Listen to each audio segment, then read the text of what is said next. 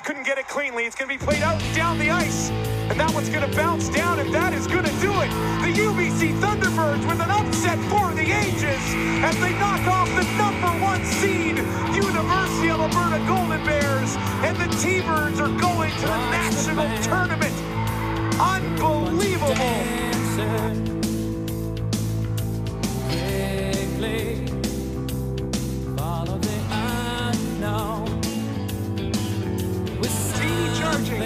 The blue line. It. Nickel. Oh!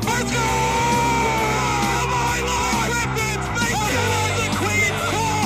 Teddy Nickel it home. Go crazy, seven-time OUA. And I call it Teddy Nickel.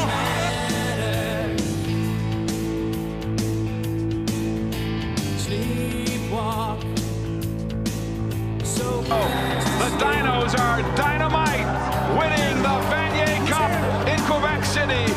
27-13 victory over Montreal. For the first time since 1995, the Vanier Cup will reside in Calgary.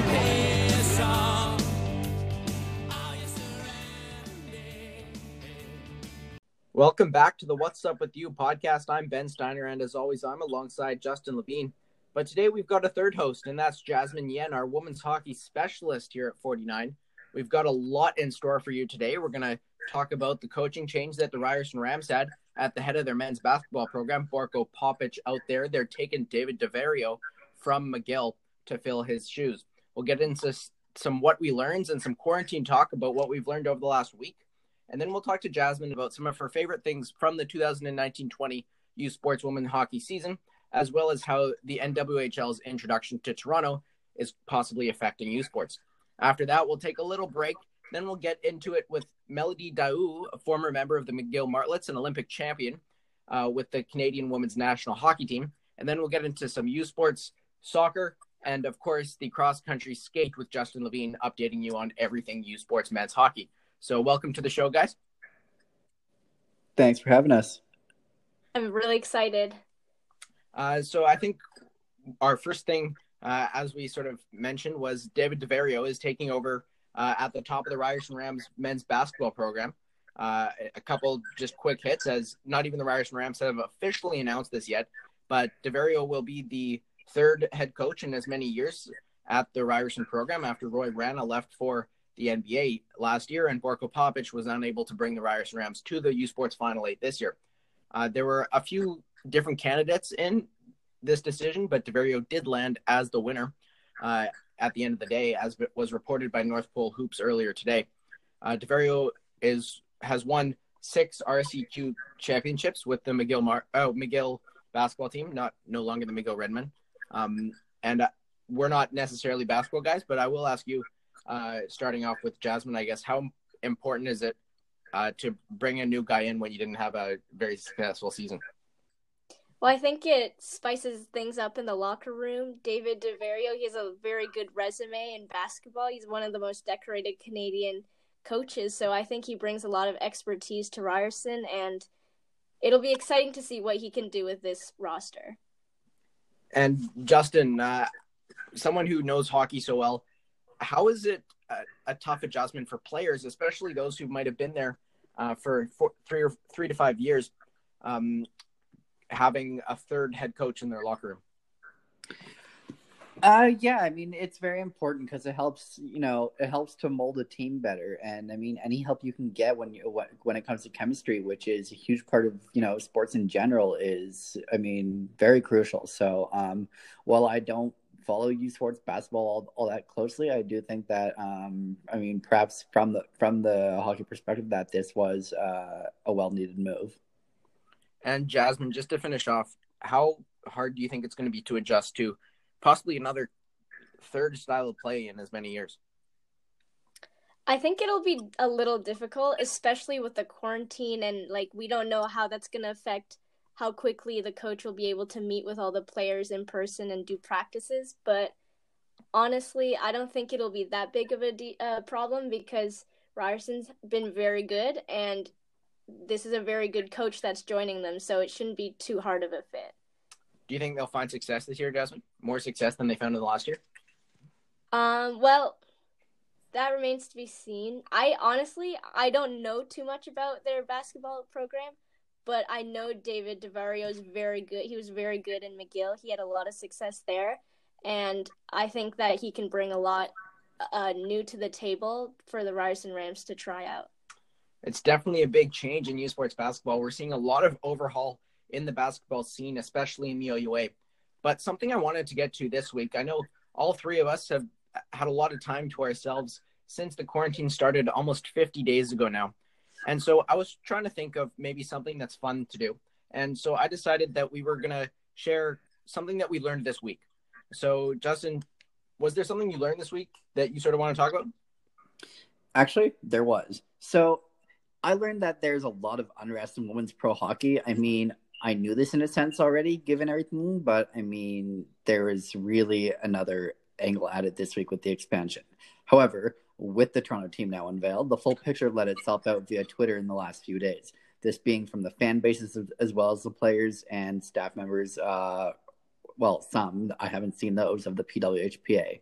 I've spoken with three already this week, uh, in addition to Melody Daoust, who share the same thoughts about women's pro hockey standards. Um, and so, I mean that that's what's really sunk into me this week. Ben, yours? So mine is a little less serious. I learned that there's a number of famous TikTok stars around U Sports. One of them is Zoe Westervelt, number 16 on the w- Windsor Lancers women's hockey team.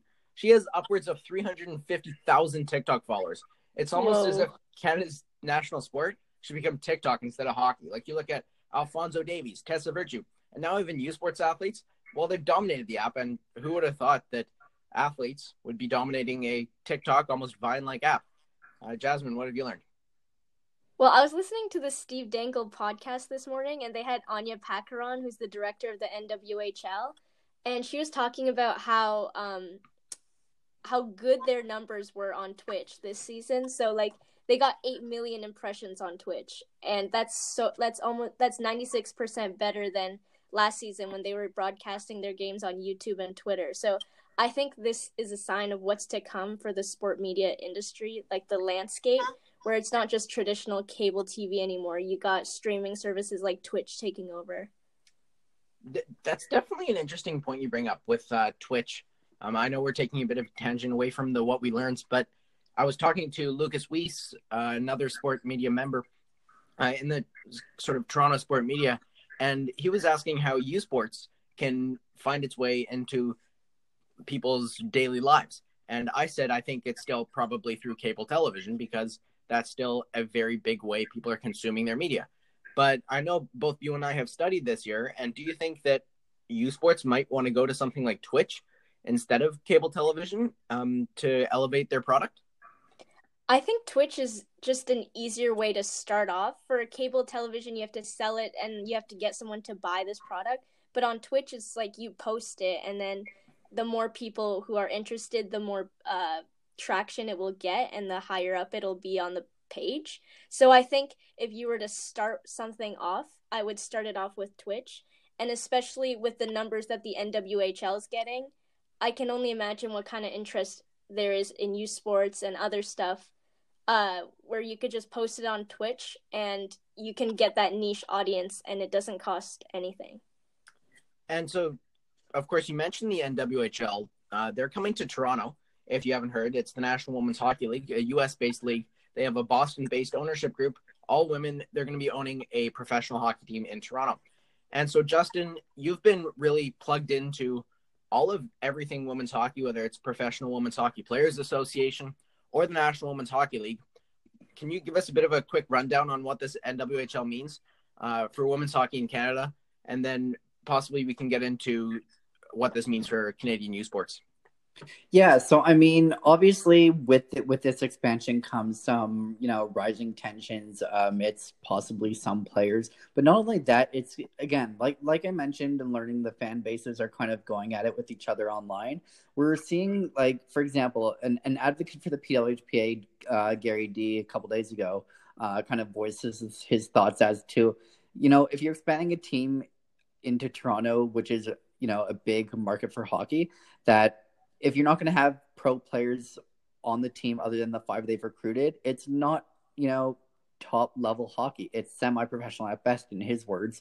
Um, and so this really has, pe- you know, people boiling over was the, was this the right idea? But the PW's been looking at this for a year now. After sources told many, including ourselves uh, at the Puck Authority, that they've been looking at the GT area. They've been looking over all over Montreal to see where where that was the best fit. So, I mean, this is. I mean, again, there's the, the part that has to be reiterated is that this grows women's hockey. So in in that respect, this was a great move because it again it it shows that despite heated tensions, that again we're all in this together to to grow the game because that's what women's hockey comes down to right now with both with both ends. For the PW, the way they're doing it is putting the best talent that they have on display with the Barnstorming Dream Gap tour across North America. The NWHL they're they're continuing on with normal season operations, playing their games uh, in Boston, New Jersey, Connecticut, Minnesota, uh, etc. And so, I mean, this is for for that sake a positive thing. However, um, I mean, and a lot of these players are friends, uh, those being recruited and those with the PW. So there's going to be, um, you know, a lot of difference, but Jayna Hefford said that she's not concerned and that they're going to continue to go with the Dream Gap Tour uh, in you know in full force uh, come this year when safe. So that's a lot of detail that uh, on kind of where the professional women's game is going in North America, especially in Canada, with the introduction of the NWHL's Toronto team. But one of the things that I started to wonder, and I think uh, it was on the mind of Jasmine as well, is how is this going to affect U Sports, Jasmine? Um, maybe where they're playing. Could we see players go? Uh, what are your thoughts? Well, first, for uh, if U Sports players can play for the draft, U Sports players are eligible as long as they completed their college careers. So this is really interesting because before, if you're a women hockey player, then your career would basically be over by the time your college career was done unless you were good enough to compete at the Worlds or at the Olympics. But now with the NWHL coming to Toronto, you have this extra step that you can take after your college career to play for Toronto's team or any other team in the NWHL. So that's really exciting because now, you know, you have more doors open to you as a women hockey player. At, uh, Toronto actually signed Kristen Barbara, who used to play for the York Lions. She was a defense woman for the York Lions. So it's really exciting to see how this growth in the league is also growing uh, opportunities for the players as well. I know you and I were talking a bit about uh, the NWHL coming to Toronto, and you mentioned that it could lead to more eyes on the women's game, maybe from scouts. Uh, could you expand upon that a little? Yeah, so if you have a professional hockey team coming to Toronto, you're going to bring in management, you're going to bring in scouting, you know, all the top um, management positions coming to the city.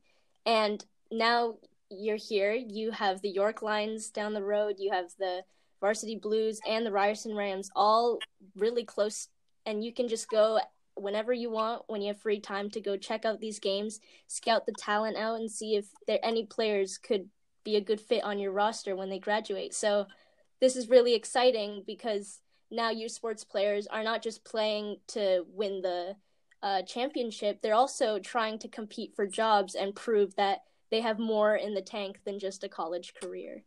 It definitely, I do wonder whether we could see some of the Ryerson seniors. They had uh, six seniors who graduated this year, um, including people like um, Krishana Green, who were all stars with their team. Uh, I wonder if they might find themselves in the NWHL um, in the coming weeks and days. One of the other things that I've been wondering is, of course, the NWHL team that was announced doesn't have a place to play just yet. One of the places that seems to be perfect would be Ryerson's Mattamy Athletic Center, the former Maple Leaf Gardens. Why would that work, and why wouldn't that work? If uh, Jasmine, you, you want to say why that would work, and Justin, maybe why it wouldn't work. Sure thing. I think it would work just because um, it's a very it's a professionally run uh, rink, so it's high uh, high tech. Everything is state of the art. It's it's great, and then on top of that, it's where the Maple Leaf uh, the Maple Leafs used to play Maple Leaf Gardens, so it's kind of like that homage of where the Maple Leafs started and where this team could end up. And it's at the heart of downtown. It's very accessible, subway, uh, streetcar.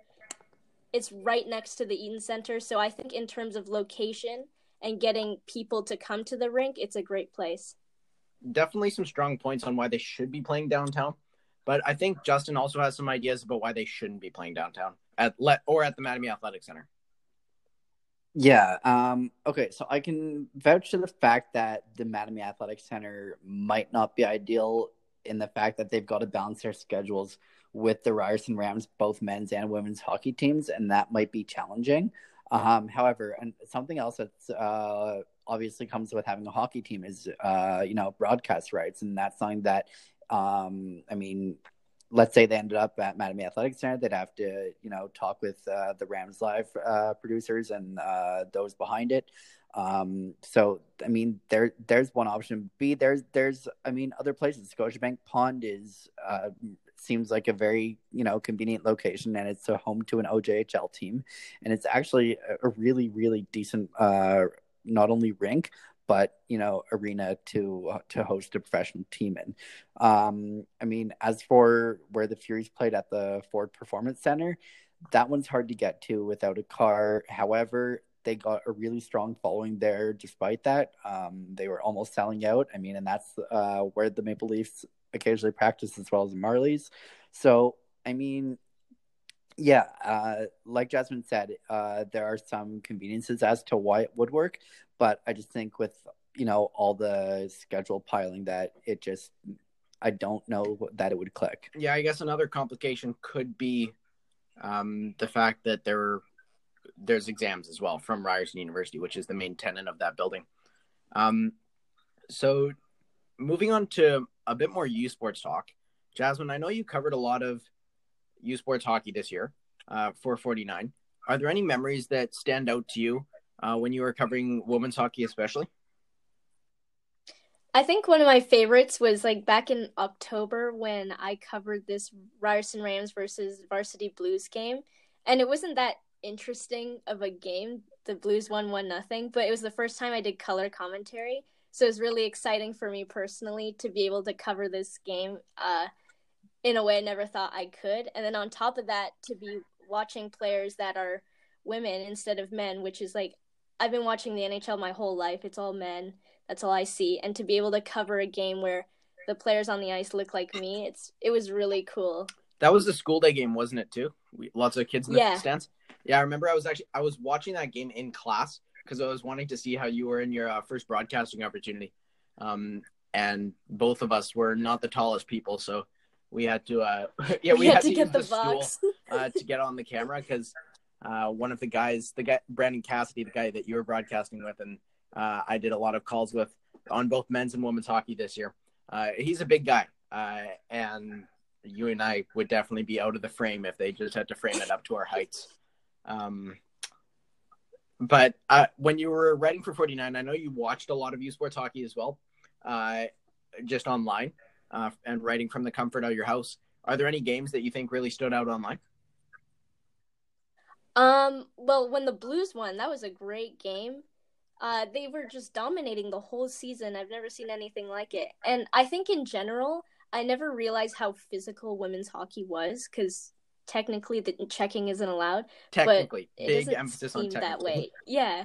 I was actually shocked to find out that was the rule because all these games I'm watching, there's so much physicality. So I think um, what I learned a lot from this season is that women's hockey is really fascinating. It's not as fast as the men's game, but I still think there's plenty of action, and I would advise anyone who's hasn't watched a game yet to check it out because it's really cool to watch.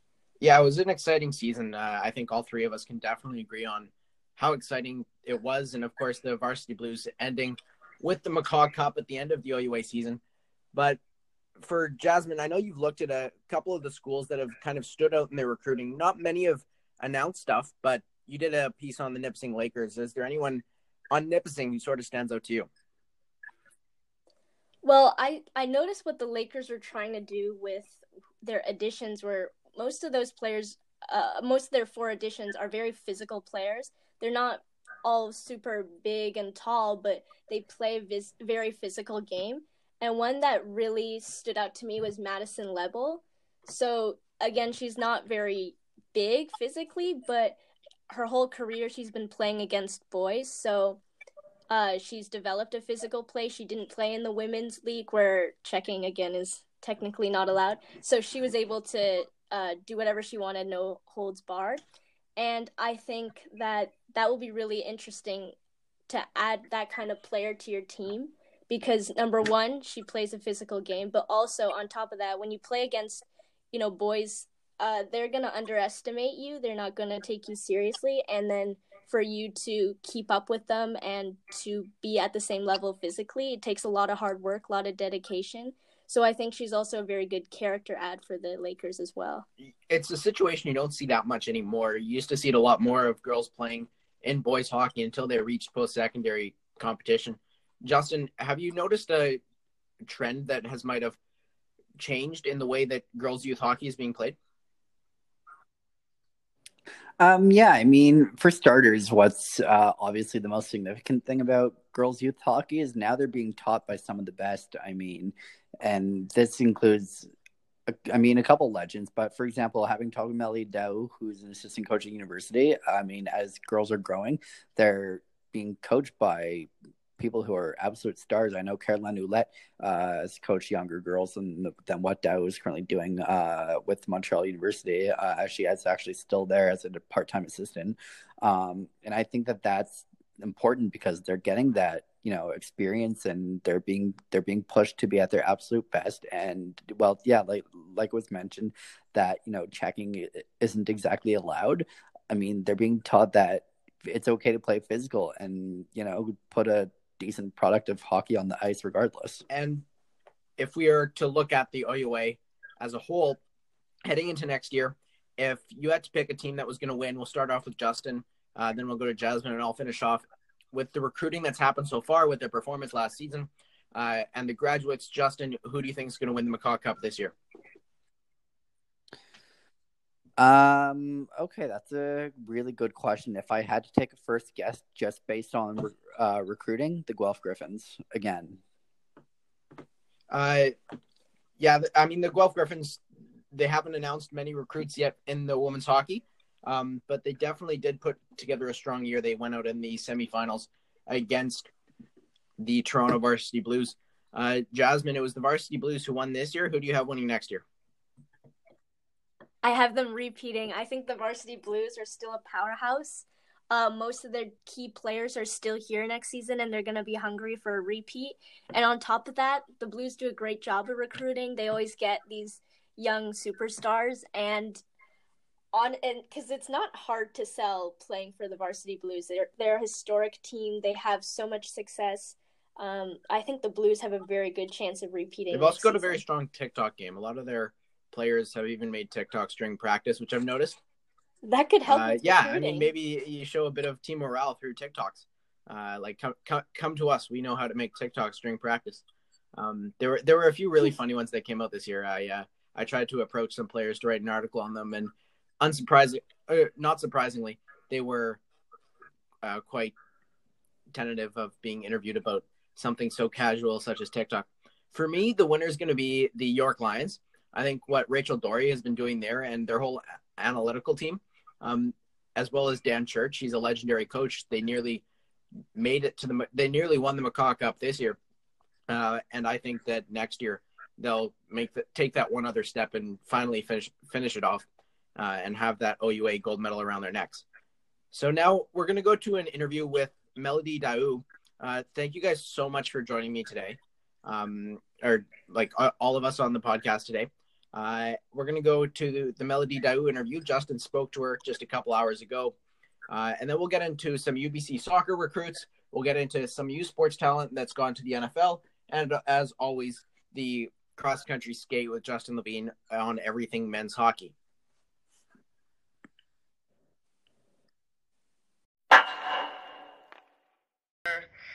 One of the best school in Canada, and also at that time there was the best hockey team. So um, I was really fortunate to be recruited by them and um, play there for five years. I had unbelievable uh, time just being there with my teammates, being coached by Peter Smith, and uh, yeah, I only remember good memories. And once you came to the CWHL, I mean, this must have been a little different for you, only because practices, as I've learned from my time covering the Markham Thunder, were were I mean late at night. Then games A in the middle of the day or B at night during weekends. And so, what was it like going from you know whatever whatever your normal day routine was, whether it was day job or not, to you know late night practices? And was that something manageable? And I mean, that's part of the reason that that so many aren't going to the NWHL, as that's not going to change. So I mean, what was that like, and was that a thing you were able to make happen? Yeah, um, at McGill, I was in class all day, and then uh, we were training well, I was training from like three to four thirty, and then we were on the ice from five to seven ish, and then going home, eat, and then study all night, and then um, same thing the next day, and on the road during the weekend. So it was a very busy schedule. Uh, I learned to manage my time for studying and uh, social life, and I think that was really important for me while having a little bit of fun. And then. Um, when I went to the CWHL, um, yeah, it was really different. I didn't have a job, but um, I still needed to take care of my sponsors, so that takes a lot of time. And um, practices were actually at night, uh, which was from 8 to 10 p.m. So I would go to the gym in the morning from like 9 to 11, 11.30, and then I would have all day to uh, recover and do whatever and then uh, had to go practice at night. So yeah that was the life before uh, being a mom. And i was fortunate enough to have hockey canada which allowed me to not have a job where they actually pay us to play hockey which is uh, amazing. But all the other girls that play in the CWHL that aren't on Hockey Canada or Team USA, they actually had to work from I don't know seven to five, and then uh, train, and then come to our practice and do that every single day. So um, those girls, I have a lot of respect for uh, for what they brought to our game, and um, they continue they continue to come to the rink and with their smile, and I think that's really impressive to see and be a part of. Right, and I think that I mean a lot of this that you just said is is why it's so important to get you guys that support now more than ever because that's really hard to manage and yet I mean somehow through you know st- studying, having fun, finding time to take care of your sponsors, etc., etc. You were, I mean, despite the fact that this was difficult, you you made it all possible. So I mean, going back to your your days at school now, what made you want to play university hockey at home in Canada rather than going to the NCAA? Yeah, I saw a question on Twitter actually um, today. Someone was asking that, and I think it's it's something I could talk for hours. But for me, um, I didn't know if I wanted to go to university for studying. I didn't know, so um, hockey obviously made my choice way easier. Uh, I wanted to continue playing hockey, so I was like, "Yeah, I'm gonna make it to the university," and and then yeah, I had the choice in between uh, about 42 um, U.S. university, NCAA, or Ivy League schools, and uh, a couple in Canada. And for me, what helped me choose is just how stubborn I am. Um, there's not a lot of girls that play on Hockey Canada and that went to Canadian University. And I just wanted to prove to everybody that it was possible if you would put your mind up to it. And it doesn't matter where you go, it's what matters is how much work you put into and that you invest. And i think that's what i wanted to do. And it worked out for me. I went to two olympics after that. So um, I think it really doesn't matter. It just have to click. Uh, you have to be um, happy with where you are. And I think Canadian school, um, if you're a great player and that you work hard and you study hard, um, you can make it to the Olympics. It doesn't matter if you choose the best team in U.S. or the best team in Canada. You just have to to prove yourself and um, develop as a hockey player. Choose the right. Um, yeah, I think it, it's what made me uh, decide to stay. Right. Um, and I mean, again, I think a lot of that was really beautifully said. Uh, it's all about dedication. Um, and I mean, that led you to an Olympic gold. So, I mean, you've really found your path. And I mean, I, for one, am a big fan of yours for that reason. Thank you. Of course. So, um, talking more about your McGill days, what are some of your best memories from your time with the Martlets? Oh boy, um, so many good memories. Um, I think what I really enjoyed was at the start of the year we would always leave and do a retreat as a team. And it was away from the the rink, away from the school, just the team and the coaches, and we would have a blast. And um, for a full weekend, I think that was a lot of fun. That's and obviously I can't go beside all the the time we went to the CIS um, together as a team. I think it was pretty special to make it there. Um, and when we won RSEQ, I think it's also very special. Right. And sp- speaking of special things, can you describe the best McConnell Arena atmosphere that you played in during your time at the Martlets? Um, oh boy. I would have to say when we actually played uh, the University of Montreal in playoffs uh, that one year. Uh, I think the fans of Montreal were very loud, and so were our fans. And I think that's where we got the biggest crowd is when we were playing them because that was the best two team of the league. Uh, right, and I mean now again going from you know collegiate play to to professional play. How was the transition from U Sports to not only the professional but the international game? Um, I'm I was pretty lucky because I was already kind of doing both. Um, in 2014, I left McGill for a full year to go um, centralize in Calgary with um, the Olympic team and then made the team. So I kind of had the best case scenario to adapt because I was going back and forth with university and the Olympic team. And then when I transfer um, after, um, to the CWHL. I think the hardest thing was for me to not be with my team all the time.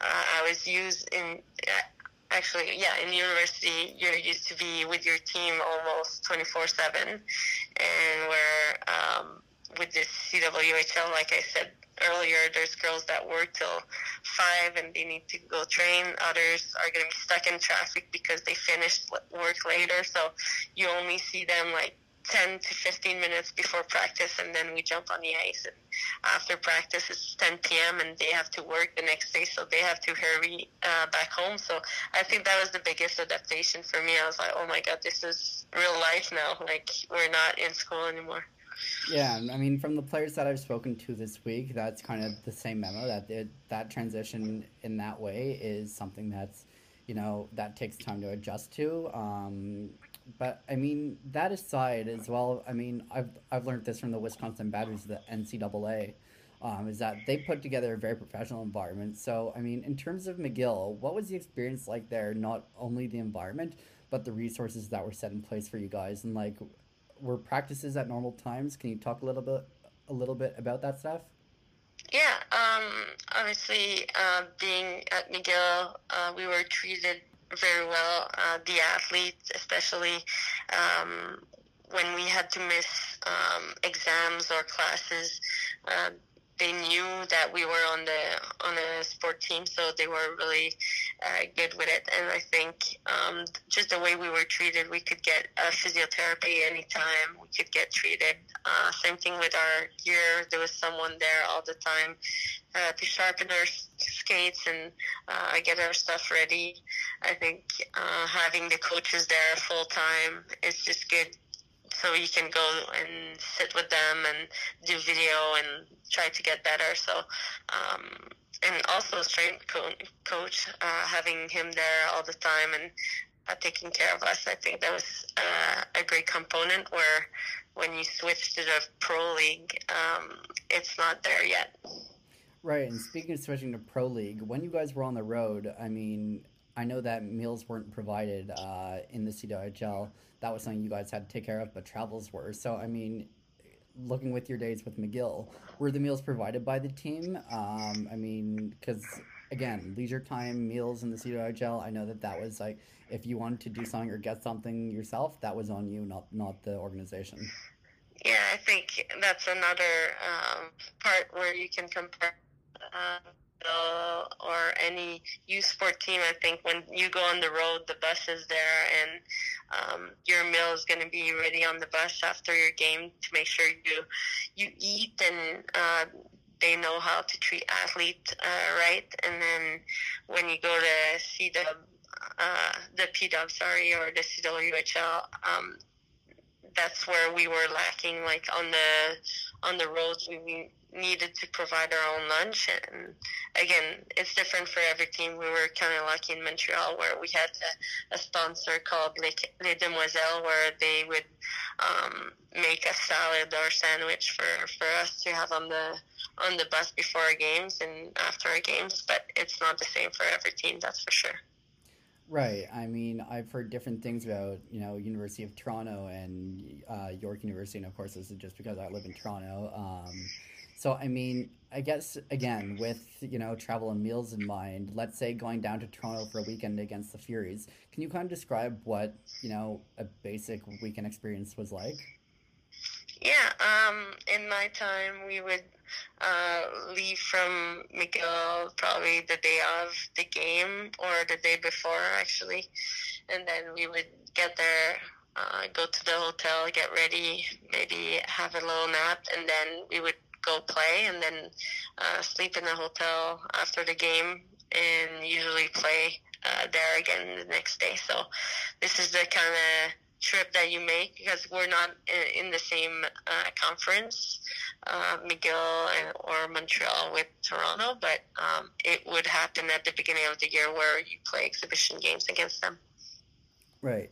And lastly, on a collegiate note, you spent a single season as assistant coach of the Montreal Carabins um, when you went into coaching for that one season. Can you speak as to why you did with the Montreal Car- Carabins instead of the Martlets? Yeah, I'm actually still working with them. Um, I'm a part-time assistant, uh, and I've been loving uh, my experience there. Uh, why I didn't choose McGill over the Carabins? Um, well, I just wanted to make sure I could um, build my own coach uh, philosophy, and I think uh, being at McGill and learning from Peter Smith for five years, I learned so much on how he does things, and uh, I loved it. And then I think for my career, I just need to see more and be around more coaches, and um, that was one of the main decision uh, I made for myself. I wanted to see from somebody else for a couple years and see what they're doing and how I can become the best coach possible uh, after my hockey career.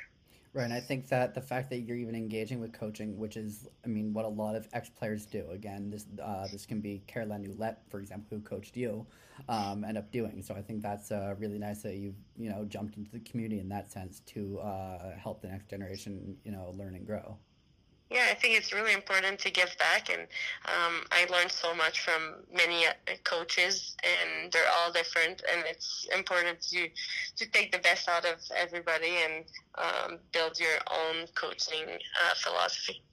Absolutely. So that part wraps up uh, the collegiate.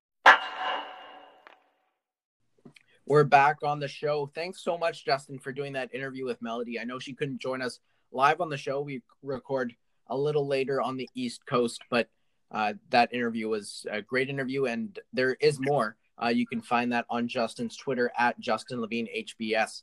So, Justin, what was the thing you brought you took out of that interview?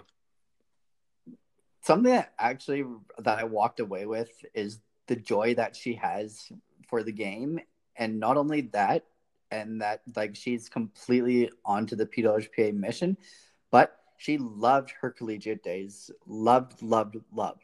Like, I mean, the entire experience to her was something that she basically said she'll she's gonna walk away and always remember because everything was done was done right. And I mean, she was looked after well, and that that was something that she got carried that she carry away with her for you know the remainder of her career because her coaches were absolute stars not only on the ice but off the ice. And so she's learned from that and is bringing that to the montreal carabin and so i mean it's something about the people the people you're around and that was a huge influence on her. So i mean being able to speak with her this evening was an absolute honor. And i mean she couldn't have been you know any better. She was great. And of course the carabin they're hosting the u sports championships uh, for women's hockey next year. So she could be playing a pretty big role in u sports hockey um, in just a short period of time but one thing i did want to get to is a little off the beaten path for us here at 49 uh, a bit about the NFL and U Sports football. And so the NFL draft took place virtually with Commissioner Roger Goodell saying the picks from his living room. And it actually had some of the biggest view- viewership numbers of any NFL draft. But there were two U Sports guys. They weren't drafted, but just on the day later, they were actually signed by NFL teams. Mark Antoine Decoy from the Montreal Carabins, the same ones of Melody Daoust, uh, and Carter O'Donnell, uh, from University Alberta of Alberta both signed with NFL teams, with the Green Bay Packers picking up Carter O'Donnell and the Indianapolis Colts picking up Decoy. Uh, with them joining the NFL, they become the 37th and 38th players from Canadian University football to go to the NFL. I think it's it's a pr- definitely pretty cool uh, to see guys going to major leagues, especially when you consider that Super Bowl champion just six months ago, Laurent Duvernay Tardif, he won basically the biggest prize there is to win in North American sports with the Kansas City Chiefs. Absolutely. I mean, it says a lot about the accomplishments that come out of um, a U Sports program. And I mean, seeing two more sign on with NFL teams is absolutely huge. And these are guys that you know a little something about. So, I mean, why don't you, why don't you share with with the, our crowd here of what it is that these teams are getting in these players? Yeah, well, these these players they're they're strong players. I'm not a football expert myself, um, but from what I've heard, I've talked to a few people. These players do have a chance, especially uh, Dequoy. He has a chance of cracking uh, the Indianapolis uh, roster right out of training camp. And of course, it's a 53 man roster that they need to crack. Um, and the and Carter O'Donnell, he's going to face a bit of a challenge to get on the Packers 53 man roster, uh, but it's definitely not out of the question. If one of the things about O'Donnell is he plays a bit of a more special position as an offensive lineman. And he's actually the first offensive lineman to go to the NFL from U Sports since Duvernay Tardif, uh, who won the Super Bowl. Um, he, Duvernay Tardif was actually on the front page of Sports Illustrated online today because he w- he of course went to medical school when he was playing football with McGill, and he's on the front lines of the COVID nineteen pandemic, and he's fighting the pandemic in hospitals and at long term care homes uh, since he's not able to be training to play football and defend a Super Bowl championship. So I've got to say that's pretty cool uh, when you look at what Duvernay Tardif is doing, as well as uh, another former U Sports player, Hayley Wickenheiser. Yeah, I mean, these athletes really show the compassion that they re- really have. And like you just said with Hayley Wickenheiser, she right now is in her last year of med school at the University of Calgary, and she's been in Toronto doing rotations. Um, the hospitals that she's been working at are unknown other than Mackenzie Health and Richmond Hill. Um, I mean, so she's been le- leading something called Conquer COVID 19, which has had a, a PPE drive every Saturday. And this past Saturday was the last of them. And so now everything that they've collected through donations, which goes from, you know, devices to masks to gloves to gowns, it's all going to be distributed to the hospitals and the people who need it most. And they've been distributing them, distributing them each Saturday after the drive ends, which was from 9 a.m. to 5 p.m. So some incredible work by Hayley, who's been out there all those hours every Saturday, and then Tardif, who is now working in a nursing home uh, to help out on the front lines. As the, right now, those are some of the most dangerous places to be, um, just because of you know the old age and the way that this disease unfortunately is affecting the elderly. Yeah, I mean Wickenheiser, she still has a lot of pride about her time with the Calgary Dinos. We spoke to her uh, both of us actually spoke to her when she was being inducted into the Hockey Hall of Fame about her time when she was playing U Sports. And I know that she even was still using the Calgary Dinos bag when she went to the Legends game at the Air Canada Center. Uh, and she spoke so highly about playing Canadian University hockey. And that was even before the rebrand from CIS to U Sports. I can only imagine uh, how much better it is now. Speaking of some players who have left U Sports, there's also players coming into U Sports. And that's where I take a look at some soccer stuff happening in Canada West. We spoke about soccer last week quite a bit with Emil Riga, but focused on the OUA. But today, I want to focus on the UBC Thunderbirds in Canada West.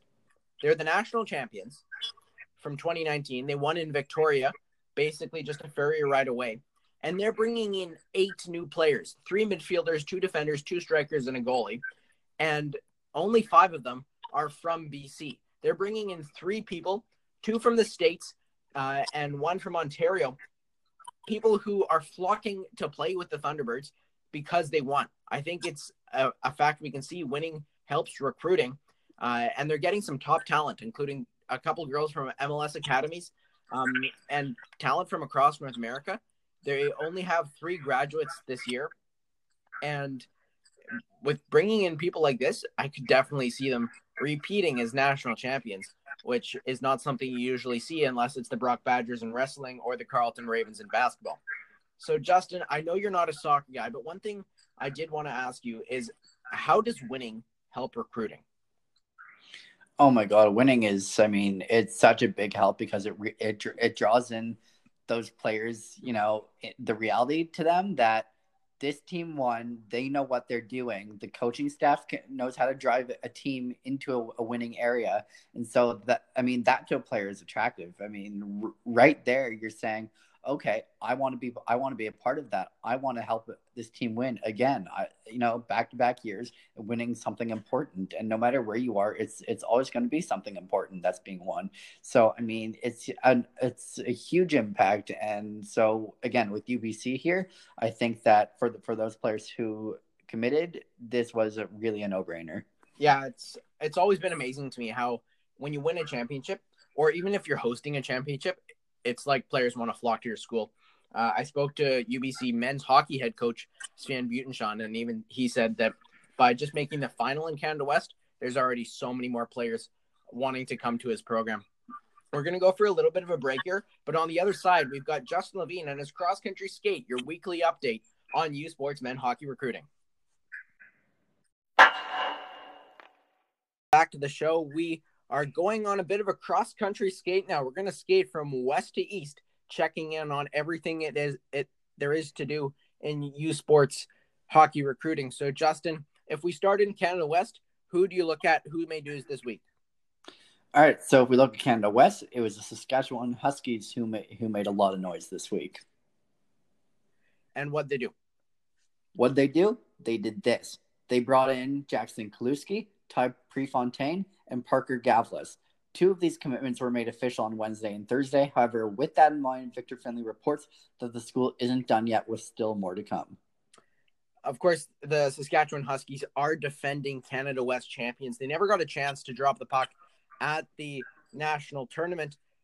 They did take down the UBC Thunderbirds uh, in that final and did so pretty handedly in front of quite a ruckus crowd at Merlis Belsher Place. Is bringing in guys from the WHL still the way to go?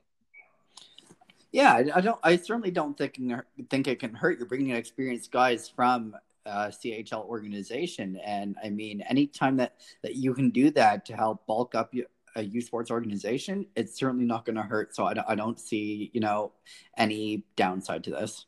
Is there one of these guys between Jackson Kaluski, Ty Prefontaine, and Parker Galvis that sort of stands out to you?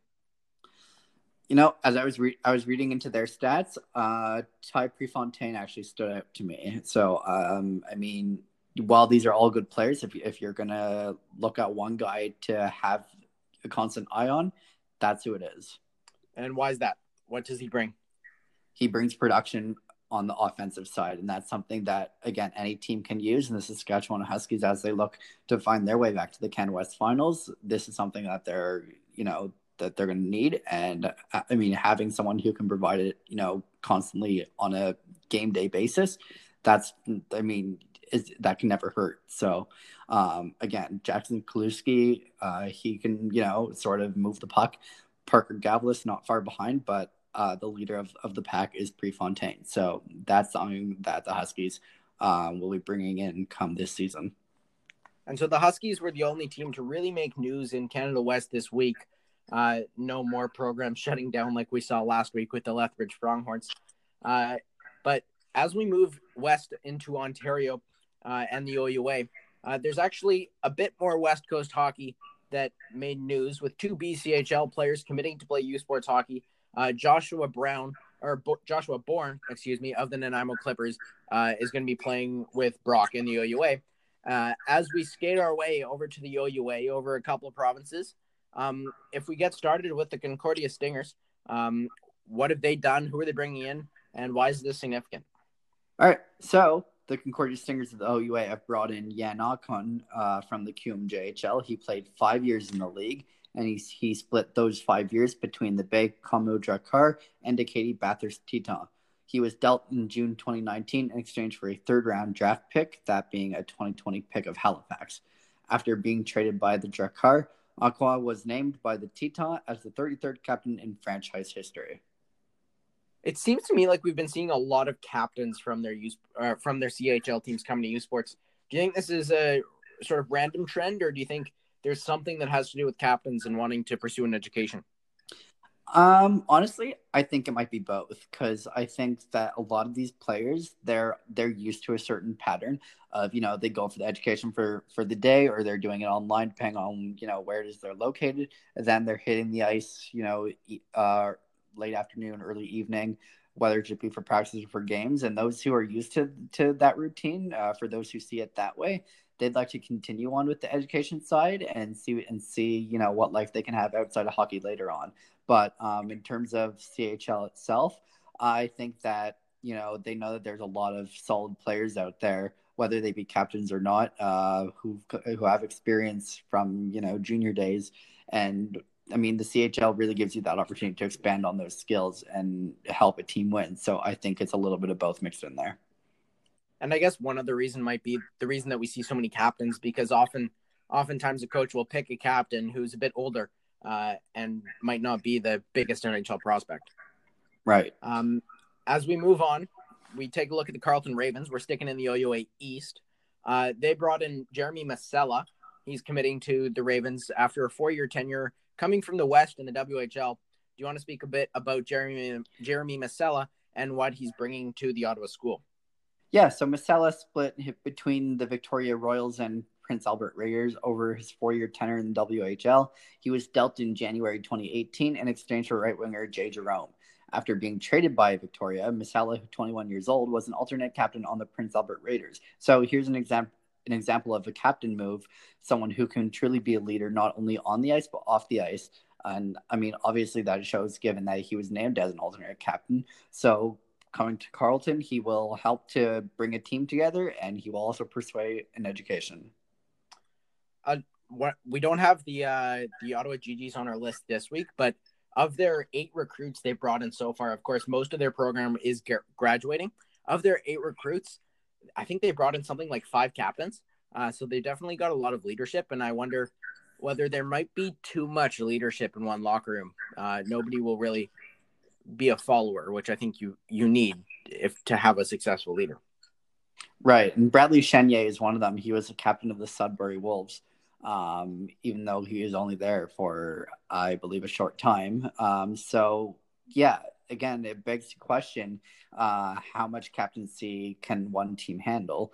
So, um, can it hurt? Yeah, because different minds can, you know, kind of backfire against one another. So it's, I mean, it, right now it's unforeseen as to how that might work out, but definitely something to keep an eye on as we approach U Sports hockey season whenever it's deemed safe to do so. Our next guy that we're getting to is with the West is joining the Western Mustangs. It hasn't been announced by the school, but we've heard from multiple sources that he is joining the school. So, what can you tell me about Shane Bulitka and him joining the Western Mustangs? All right. So he he supposedly joins the Western Mustangs pending confirmation from school announcement after a five year tenure in the OHL. He split it between the Sudbury Wolves and the North Bay Battalion following the trade. He was dealt just after the new year in exchange for Bradley Chenier, who we just mentioned uh, with the Ottawa Gee-Gees now. Now, Chenier w- with the Gee-Gees, as I said, was an acting captain of the North Bay Battalion, excuse me. And meanwhile, Bulitka, who's 20 years old, an alternate captain on the Sudbury Wolves. So, again, this is another example of CHL leaders being being sought out like that. Joining Belika to North Bay was a package of draft picks for future selections. Those picks were as followed a third round pick to North Bay for 2023 and a conditional eighth round pick to North Bay for 2022. Now, while sources confirm this to 49 that Belika is in fact headed to Western, a school announcement once again has yet to be made. So you mentioned the return on those picks. Uh, while it doesn't really sum up the quality he's bringing to the Western Mustangs, what's the kind of player you get for that kind of return? For that kind of return, you'd like to hope that you're getting a player who can do a little bit of work on both sides.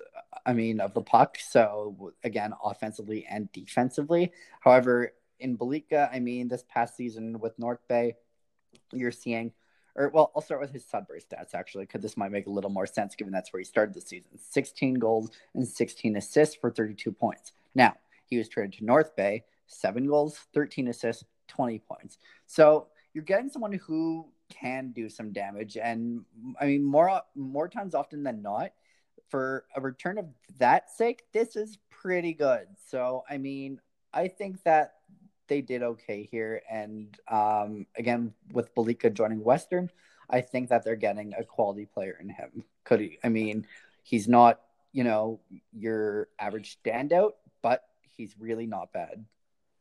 Uh, funny you say average standout because so often we think of junior hockey players as standout prospects that they only almost become average. All that talent uh, kind of molds into one of course, he'll be joining the Western Mustangs, who lost to this next team that we're talking about in the playoffs. And this team went on to win the Queen's Cup. And of course, it's the Guelph Gryphons. What have the Guelph Gryphons done this week, Justin? All right. So after pr- previously bringing in Aiden Brown from the Barrie Colts and Nick Isaacson from the Mississauga Steelheads, they've once again jumped in from the Mississauga Steelheads and they brought up Liam Ham. Now, Liam Ham comes to the Gryphons after four years in the OHL. This was split between the Niagara Ice Dogs and the Mississauga Steelheads following a trade. He was dealt in November 2018 in exchange for two second round picks and a third. So, Liam Ham, he's joining Nick Isaacson, uh, as you mentioned. They're two teammates. They're going to be playing on the same team. Um, they've basically been together for three years now. How, does it help bringing in teammates, or is it better to bring in individual talents? it's always good to bring in teammates for the sake of chemistry because I mean the the thing about that is if if two minds kind of have worked together for so long and and then they find you know a new environment as as these two are it's only going to help lead a team towards greater success and they can together in a sense captain this team by uh, by leadership standards to you know shape their ideas and and bring it and bring that to the coach. And the coach will you know work work with whatever strategy that they may or may not bring in and then form their season around that. So i think that this is a move that absolutely has advantage um, bringing in ham to join isaacson. So they have ham they have isaacson they have aiden brown they have colton ishney they have lucas Chiodo, who of course has to redshirt this year do you think they could repeat again oh i absolutely think they can repeat again there's no question about it brown is a scorer Ham, on the other hand, he's a scorer. I mean, his, numbers this year didn't really show that, but he's capable of it. Isaacson, he can as well. I, I just, Inchney, he's a good goalie, and he he really showed that in the OJHL this year. I just think that there's so much talent here that, that it makes that potential skyrocket. I mean, you look at some of the teams, and it's almost as if some of them have gotten weaker. Of course, the York Lions, they got stronger. They brought in guys like Connor Sinkin. Um, and they're they are expected to bring in a few others as well. Um, they're going to be a stronger team. But Ryerson, who finished near the top of the standings, they finished in second. They're losing some key guys like Taylor Dupuis, Matt Mistley.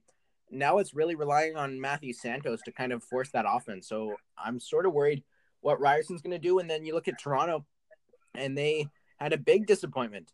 Uh, of course, they're bringing high-powered forwards like Cole Purbu, but when you lose to the eighth seeded team as the number one seed, you do have to worry. Oh, absolutely. There's there's need to worry, and I think with in the case of Ryerson having lost the talent that they did, that they're really gonna have to step it up, especially because at this time they only have you know in terms of recruiting Roberts, who came in from Niagara, and Ryan Wells and Ballers, uh, both from the OJHL. So, um, well, I'm not really sure how this is going to work. It, it, does seem that right now they've got uh, a, a, little bit of a game to step up in a way. If you if you look from the recruiting side, and well, talks of a goaltender uh, were had a little while ago. We're still kind of waiting word to see uh, what they do to replace Taylor Dupuis of course, if there is a replacement to come in for Taylor Dupuis, we're probably looking at a third goalie in that situation. As Garrett Forrest uh, is pretty much guaranteed to start between the pipes for the Rams, and Troy Timpano is going to be the backup most likely. We'll leave the OUA for next time. We're going to go even further east. We're going to take a look at the UNB Reds, and then we'll take a quick look at some news with the UPEI Panthers. But Justin, what do we have with UNB Reds? All right, so with the Reds, we see Nick Gay commit to the University of New Brunswick after a four year tenure in the Q. Now, the time that he spent in the Q was split between the Chicoutimi Saguenéens, the Drummondville Voltigeurs, St. John Sea Dogs, and Rimouski Oceanic. The Oceanic are the team that was last played on by Alexis Lafreniere, who is the, the projected first overall pick in the 2020 NHL entry draft. Now, that has been delayed due to COVID 19 just like everything else has been canceled. So, um, I mean, there's that. But I mean, well, Gay playing, having last played with Lafreniere, I mean, that that's quite the chemistry line. Yeah, I mean, it's definitely cool. You go from playing with a prodigy, uh, I think is the only word that we can really use to describe what Lafreniere is. I watched one game of the Rimouski Oceanic this year when it was on Sportsnet, and I think it was like nine six or something. Lafreniere had like seven points. The kid's ridiculous. Uh, and if he gets that was an insane yeah, game. he's he is going to be picked first overall. I think that's pretty consensus, and it's definitely cool that a guy from U Sports uh, or, or, a guy who's joining U Sports played alongside him this year. There's one other thing that absolutely one other thing that happened in the AUS, or I guess related to the AUS today, was one of the few players who has made it all the way from U Sports to the NHL retired. Joel Ward, after 736 NHL games, has called it a career. Uh, he spent a lot of time with the Pittsburgh Penguins, uh, a lot of time with the Washington Capitals, a lot of time with the uh, San Jose Sharks, and we're gonna see if we can get Joel on the podcast in the coming weeks. We have a few feelers out there to get in touch with him, but he's a statement guy. Uh, I know that there were a lot of situations in the past few years where people are like, to me, uh, you can't make NHL from U Sports, and I would point out Derek Ryan with the Calgary Flames and Joel Ward wherever he was playing. So he had a successful career, but now we just have to wait for that next guy, uh, and maybe that'll be Matthew Phillip uh, from the also in the Calgary Flames organization. Um, but definitely sad but happy day to see Joel Ward uh, retire from professional hockey.